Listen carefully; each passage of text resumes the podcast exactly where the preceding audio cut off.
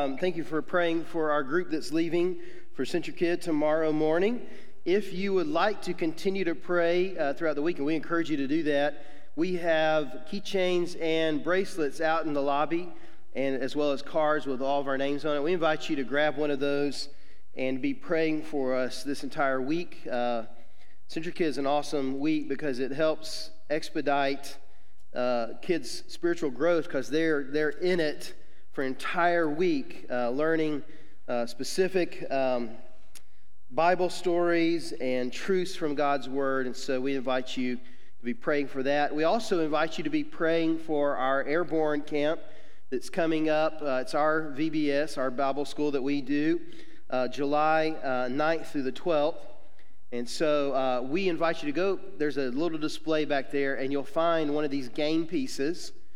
And so we invite you to grab one of those just as a reminder also to be praying that God would work that out um, and help kids to come there and make a difference in their lives.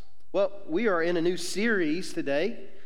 We are uh, embracing the fact that many are on vacation already and will be on vacation. And so we're also going to be on, uh, call our series Family Vacation, where we're looking and, if you will, kind of traveling through some of the Psalms uh, as we kind of engage with God's Word and help uh, ourselves and our hearts be enlightened and engaged with our Lord. So we're looking at the Psalms, and I thought it'd be helpful to kind of start off and, and help us understand what are the Psalms and what's the purpose of the Psalms. Well, you may realize this, but uh, many of them were written by David. Of course, you have Solomon writing many as well, Asaph, some others. And the songs, uh, the Psalms are really a songbook. David himself, uh, accomplished musician and a, a poet, even. And so the Psalms were put together to be a songbook for our hearts. Really, the Psalms are prayers. The Psalms are uh, personal prayers of David that were penned and given to you and I to inform our prayers as well. And I love that God didn't give us a prayer book. He didn't give us the Psalms as, you know, a list of rules a list of prayers. He didn't give us the book of Psalms as a story. Our, our prayers are not a story. We have those, of course, in the Bible. But He gave us in these prayers in song form. They are songs. They are meant to be expressed. They're, they're poems, they're poetry. And uh, I, I, read a great, great quote this week by a guy named Dane Ortlund. And he's talking about this idea of the Psalms that the Lord gave us. And he said this He gave us poetry, which itself reflects the beauty of God Himself and how God wants to enchant, allure, woo, and draw us up into Him. He is supreme beauty. He has given us these gorgeous poems to pray, to lift us up into that beauty. Dane continues to say, He does that to change us and lift us up in deeper glory. He wants us not to be drawn down into the way that sin is pulling us down into the gutter of this world. He wants to lift us up. That's what the Psalms are. The Psalms are this opportunity when life and difficulty and all the things of life, and as Dane Ortlund shared, the, the sin of the world drawing us down into the gutter of the world, God has given us something to lift us up into Him, to lift us up into His glory, to fix our gaze from what's in front of us and what's around us and the difficulties that we face, but to pull our chin up to gaze at our Savior, to gaze at our Lord, to gaze at God. So, our prayer is that we look through the Psalms this summer our, our gaze would be lifted up, our hearts and our lives would be lifted up into our God, our Savior. So we want to lift you up into God's glory through the prayerful songs of the book of Psalms. Today we're going to begin by answering and asking a question. Asking a question and answering a question, I guess. And that is how can I deal with anxious concerns? How can I deal with anxious concerns? Because if we're honest, we all have them. We all have anxious concerns in our life. Do you know that almost one in five people in the United States deal with general anxiety disorder? Almost one in five. Or anxiety of some kind. So, let's be honest, we could all use some help in discovering and realizing how do we deal with anxious ideas, anxious concerns, anxious thoughts. In, fact, it, it seems like right now in, in our world, and particularly the United States, that we have this mental health crisis where anxiety perplexes, uh, perplexes us and pervades our hearts and minds. And it's, it's not a, a, problem just of the world, it's a problem of the church. It's a problem that Christians face just the same.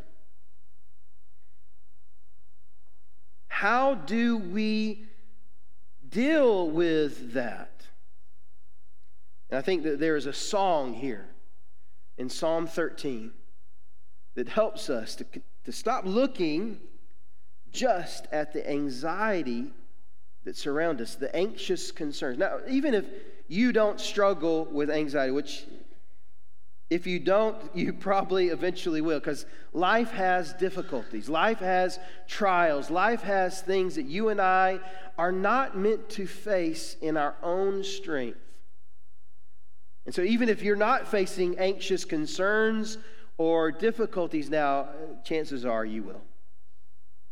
So, how do we, when those things come, and they attract our thoughts and gaze and mind to focus on all the things surrounding us, God has given us through David a song that we can sing, a, a poem that we can pray, a, a prayer that you and I can lift up to God and say, God, help me in my anxieties. So there's a song in the Psalms that I think can give word to our prayers in those times.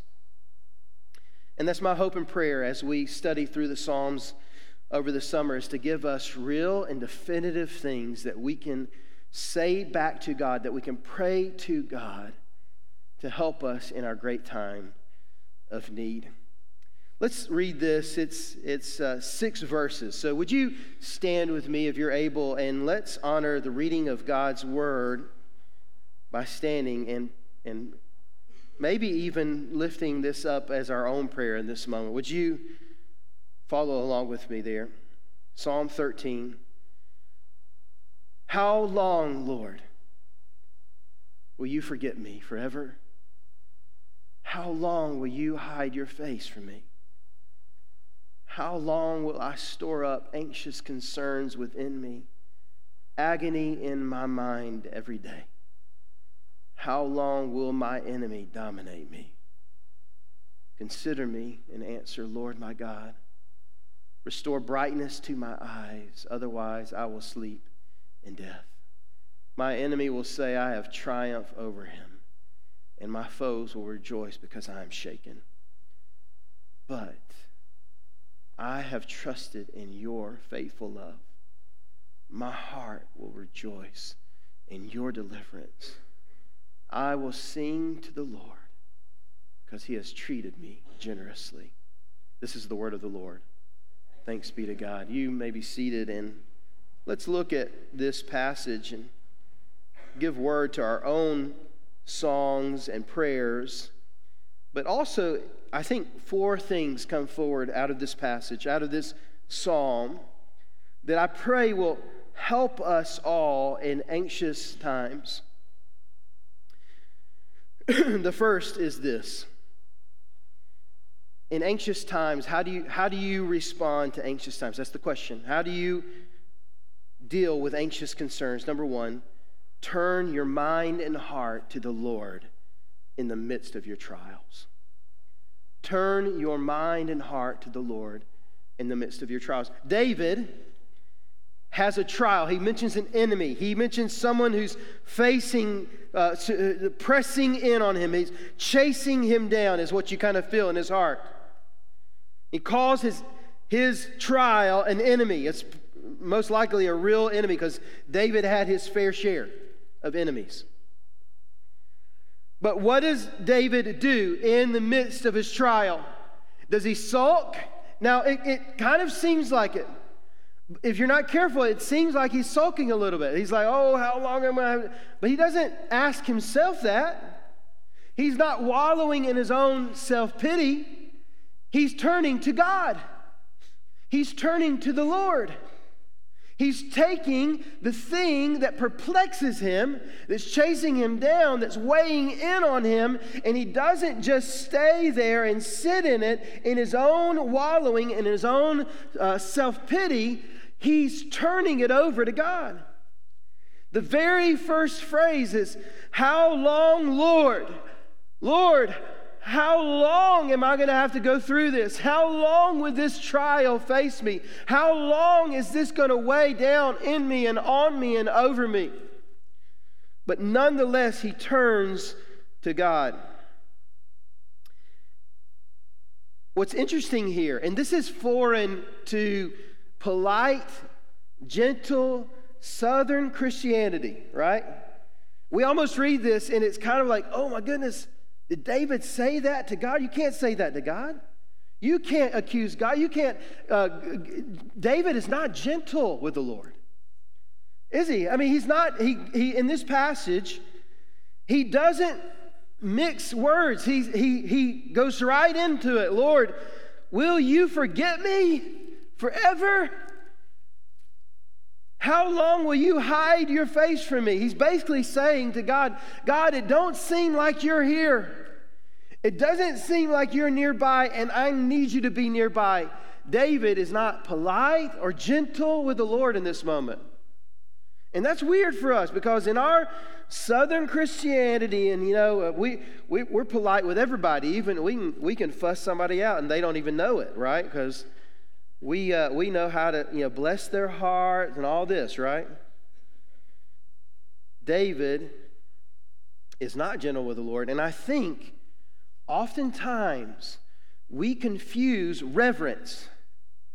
Reverence is this idea of, of awe and reverential awe. We confuse reverence toward God with gentleness or politeness. But David says to the Lord, How long will you allow this?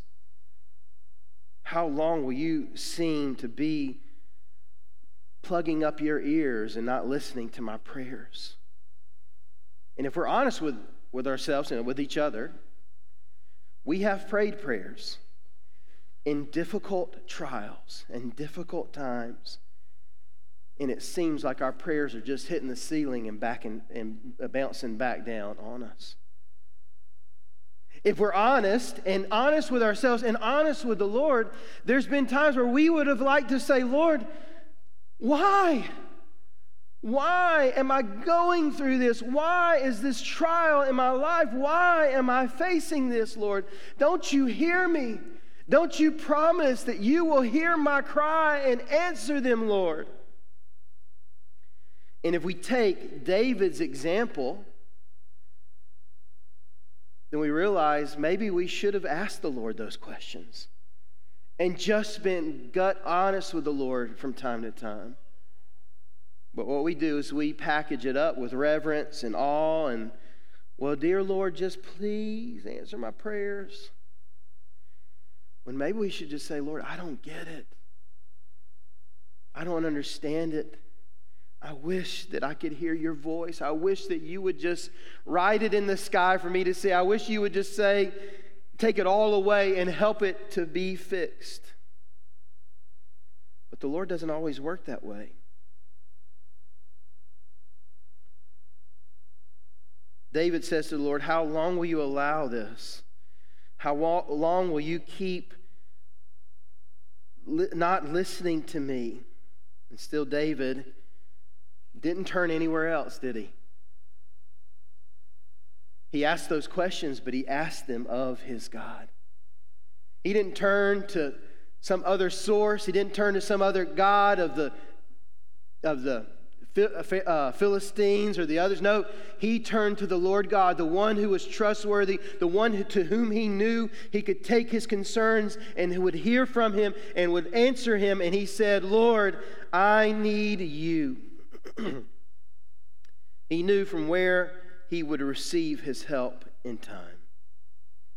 What enemy, enemy, what thing, what trial, what difficulty chases you down? What enemy is pressing in on you? What thing do you feel like you need deliverance from that thing?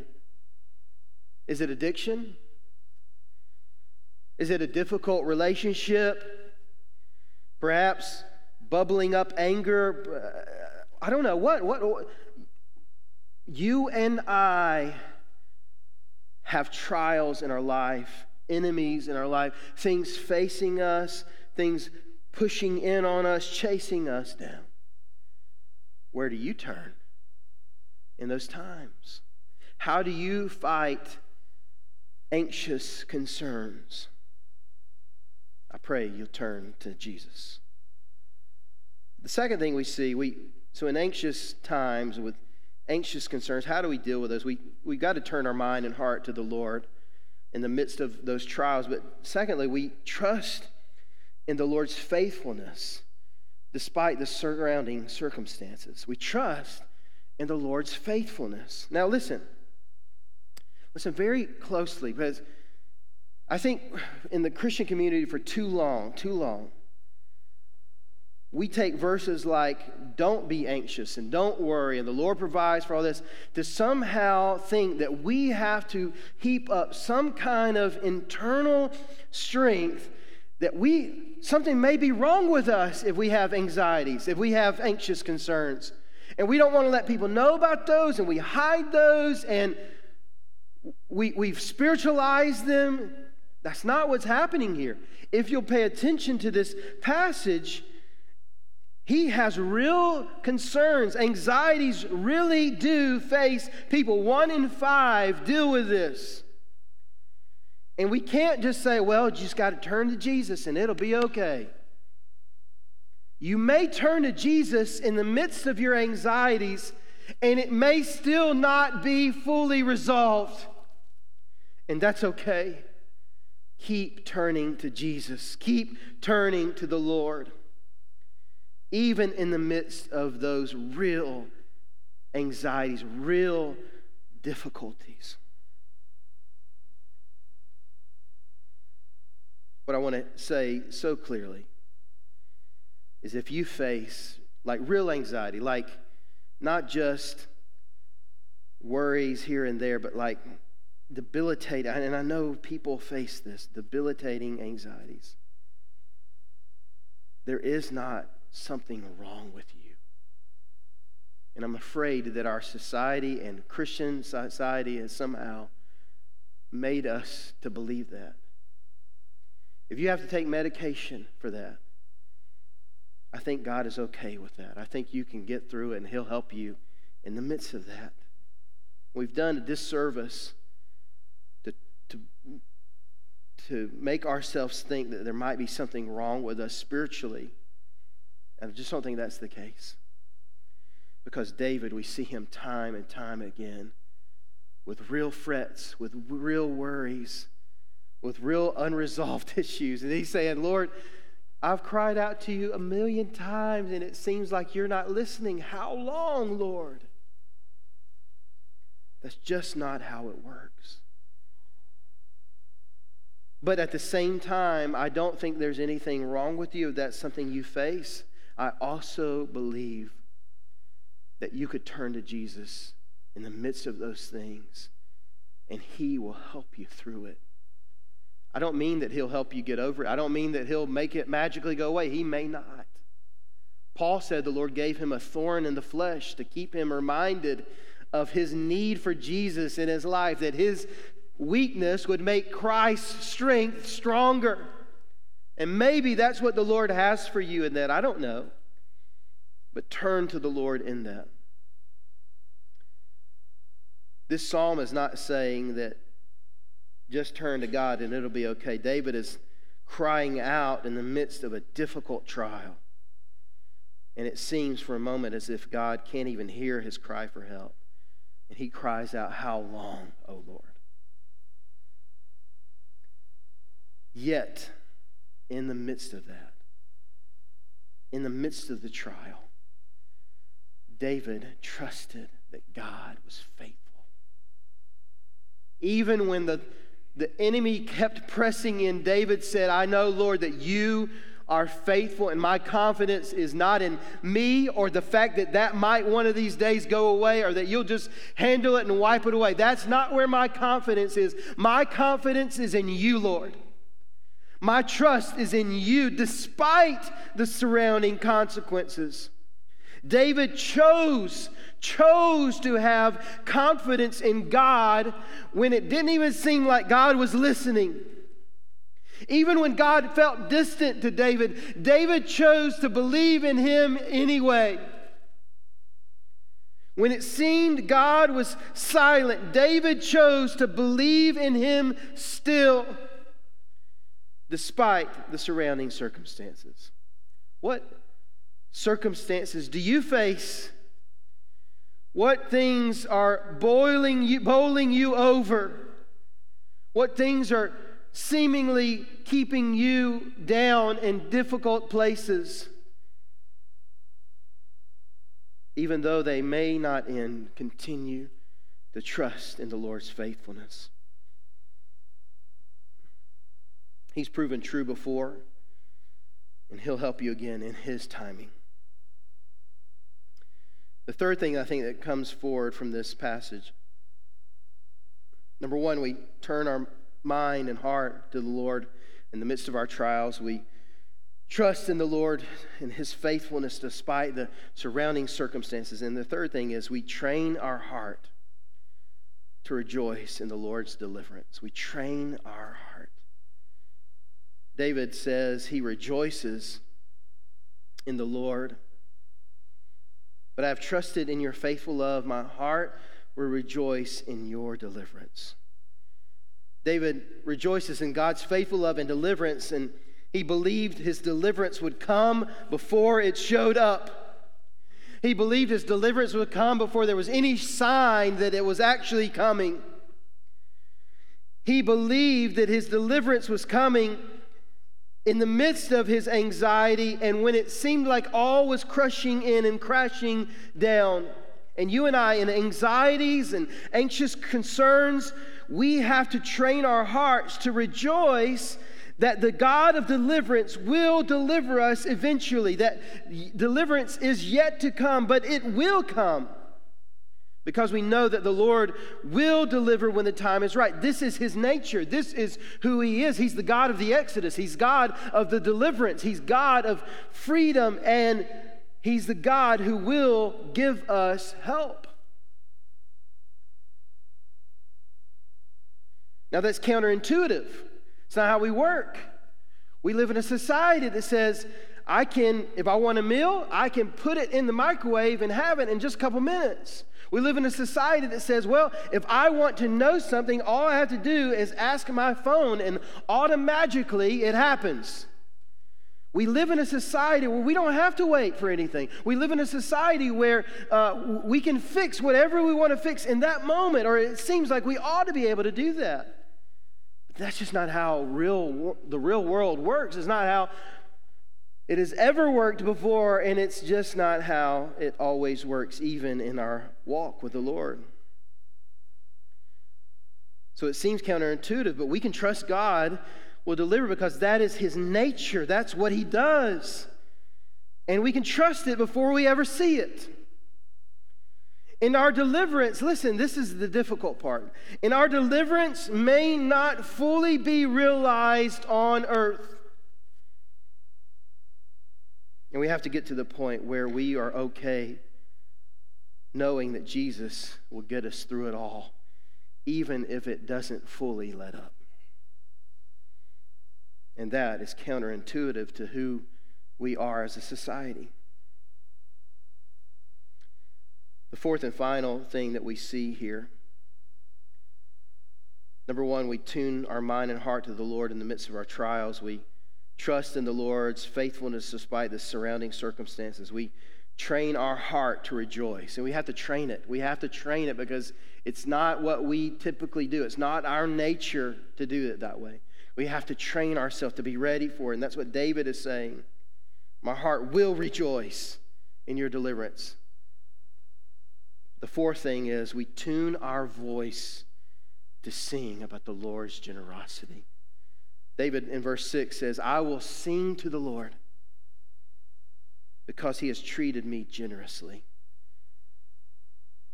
Once we taste and see that the Lord is good and deliverance will come, like David, we need to tune our voice to sing to our God, to worship Him.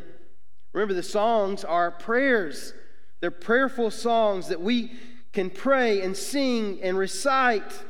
They're worship songs that we sing to lift us up into the glory of who the Lord is and to not be drugged further down into the mire of this world. And we must realize and recall and understand that the Lord has been generous to us before, and the Lord will be generous to us again, and we must find ourselves see, singing to Him, worshiping Him because of His grace and His mercy and His love and His kindness. And you may think, well, how is the Lord generous to me? You don't know what I'm facing. You don't know the difficulty that wait, awaits me. You don't know the mire that I'm already stuck in. You don't know the things that surround me. You don't know the trials and the difficulties that I face. Jesus said, like Moses lifted up the serpent in the desert, and anyone who looked upon it would be healed from their snake bite so must I be lifted up, he said.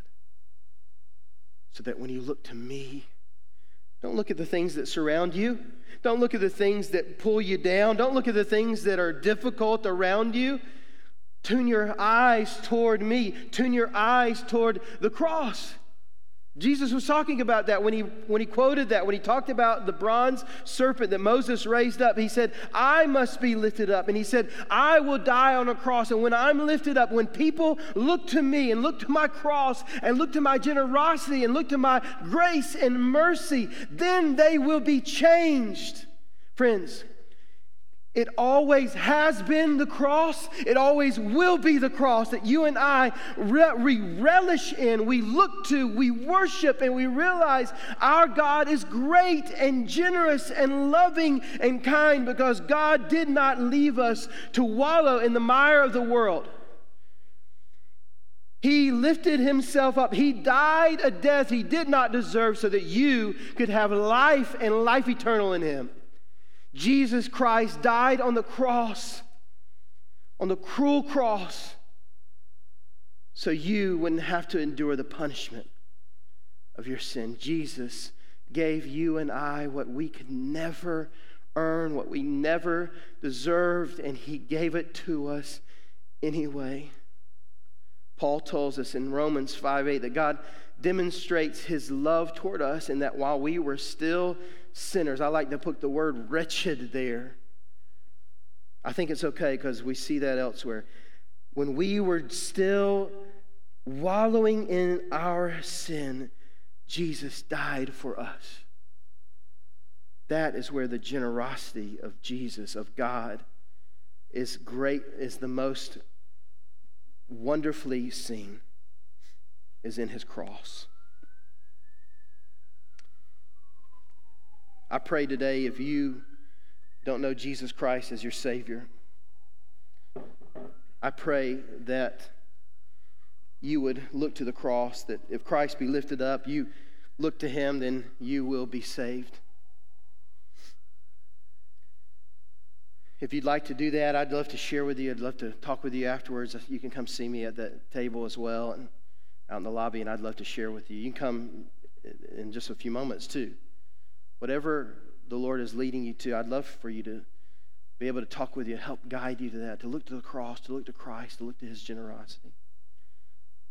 But in just a moment, we, we get to celebrate communion. Uh, the Bible tells us that we commune with Jesus' body and his blood when we take of the Lord's Supper. And we are remembering, we are remembering that Christ died on the cross, that his body was broken, that his blood was spilled.